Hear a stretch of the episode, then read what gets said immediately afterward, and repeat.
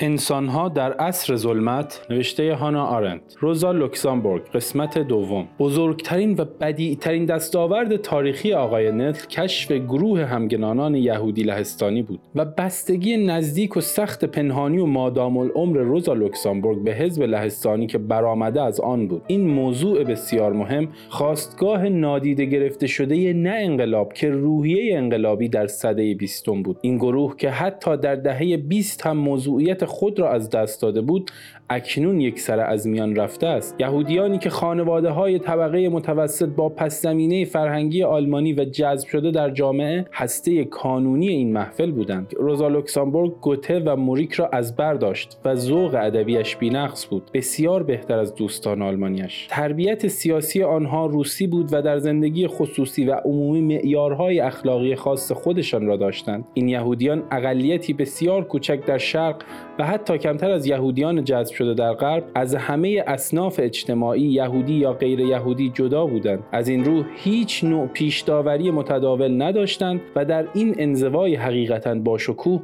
به مرامنامه اخلاقی خودشان رسیده بودند. مرامنامه ای که غیر یهودیانی مانند جولیان مارخلفسکی و فیلیکس جرژینسکی را نیز به خود جذب کرد. این دو نفر بعدها به بلشویک ها پیوستند. دقیقا به سبب همین سابقه بود که لنین جرژینسکی را به عنوان اولین رئیس چکا انتخاب کرد. کسی که لنین امید داشت هیچ قدرتی توان فاسد کردنش را ندارد. نه اینکه او نخست التماس کرده بود که مسئولیت اداره آموزش و پرورش کودکان و رفاه را به عهده بگیرد. نتل به درستی بر رابطه فوقالعاده روزا لوکسامبورگ با خانواده پدر و مادر برادران و خواهر و خواهرزادهاش تاکید می کند کسانی که هرگز به فعالیت های انقلابی یا اعتقادات سوسیالیستی هیچ علاقه ای نشان ندادند و با این همه در دوران زندان روزا یا هنگامی که مجبور بود از پلیس مخفی شود تمام آنچه در توان داشتند برایش انجام دادند. این نکته از آن رو شایان توجه است که به ما این پس زمینه یگانه خانوادگی یهودی را نشان می‌دهد. امری که ظهور دستگاه اخلاقی همگنان بدون آن تقریبا قابل درک نخواهد بود. آنچه باعث شد این افراد خود را با یکدیگر و به ندرت با دیگران برابر بدانند همین تجربه اساسا ساده در دنیای کودکی بود که در آن احترام متقابل و اعتماد بیقید و شرط و مروت همگیر و صادقانه وجود داشت و حتی گاه بیزاری ساده لوحانه از تفاوت‌های اجتماعی و قومی بدیهی انگاشته شده. آنچه در میان همگنان مشترک بود را تنها می‌توان زائقه اخلاقی خواند که بسیار با اصول اخلاقی متفاوت است. آنها اصالت اخلاق خود را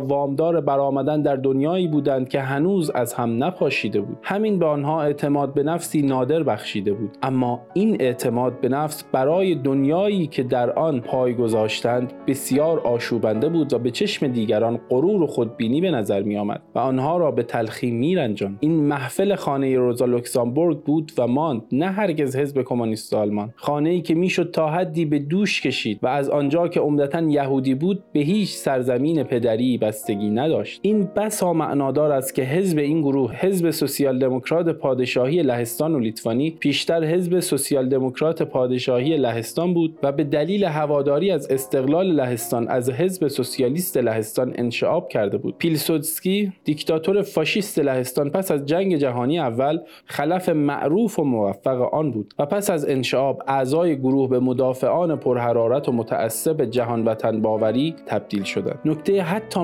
معنادارتر مسئله ملیت است. تنها مسئله ای که کسی می تواند به دلیل آن روزا لوکسامبورگ را به خودفریبی و امتناع از رویارویی با واقعیت متهم کند. ارتباط این موضوع با یهودی بودن او انکار ناپذیر است.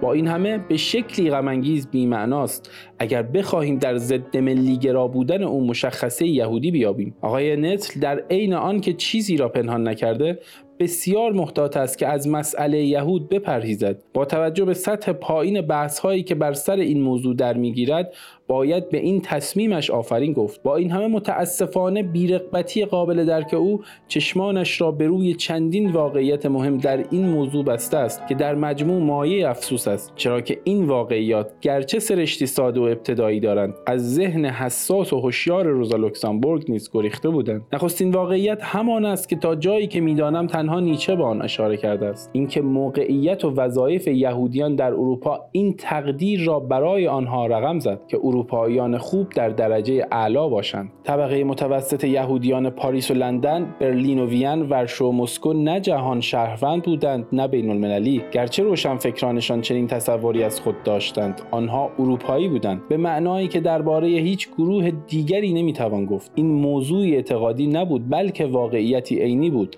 به سخن دیگر در حالی که بنمایه خودفریبی یهودیان جذب شده در جامعه معمولا این باور بود که آنها مانند آلمانی ها آلمانی و مثل فرانسوی ها فرانسوی هستند بنمایه خودفریبی روشنفکران یهودی این پندار بود که آنها هیچ سرزمین پدری ندارند چون سرزمین پدری آنها اروپا است واقعیت دوم آن است که دست کم دانش آموختگان اروپای شرقی چند زبانه بودند. روزا لوکسامبورگ خود لهستانی روسی آلمانی و فرانسه را در حد عالی صحبت می‌کرد و انگلیسی و ایتالیایی را خوب می‌دانست. آنها هرگز اهمیت مانع زبانی را در نیافتند و اینکه چرا شعار سرزمین پدری طبقه کارگر جنبش سوسیالیستی است درست برای طبقه کارگر باید به شکلی فاجعه بار خطا باشد. بسی آزاردهنده است. تصور اینکه روزا لوکسامبورگ خود با آن درک تیز هوشانش از واقعیت و پرهیز سختش از کلیشه نشنیده باشد چرا این شعار علل اصول خطاست. سرزمین پدری در نهایت یک سرزمین است. سازمان حتی به صورت استعاری کشور نیست. به واقع بیدلیل نبود که این شعار بعدها تغییر کرد به سرزمین پدری طبقه کارگر اتحاد جماهیر شوروی است. روسیه دست کم یک سرزمین بود. این تغییر پایانی نهاد بر انترناسیونالیسم آرمان شهرانه این نسل. می‌توان واقعیت های بیشتری را به مسابه شاهد ذکر کرد. با این همه همچنان این با ادعای آنکه روزا لوکسامبورگ در مسئله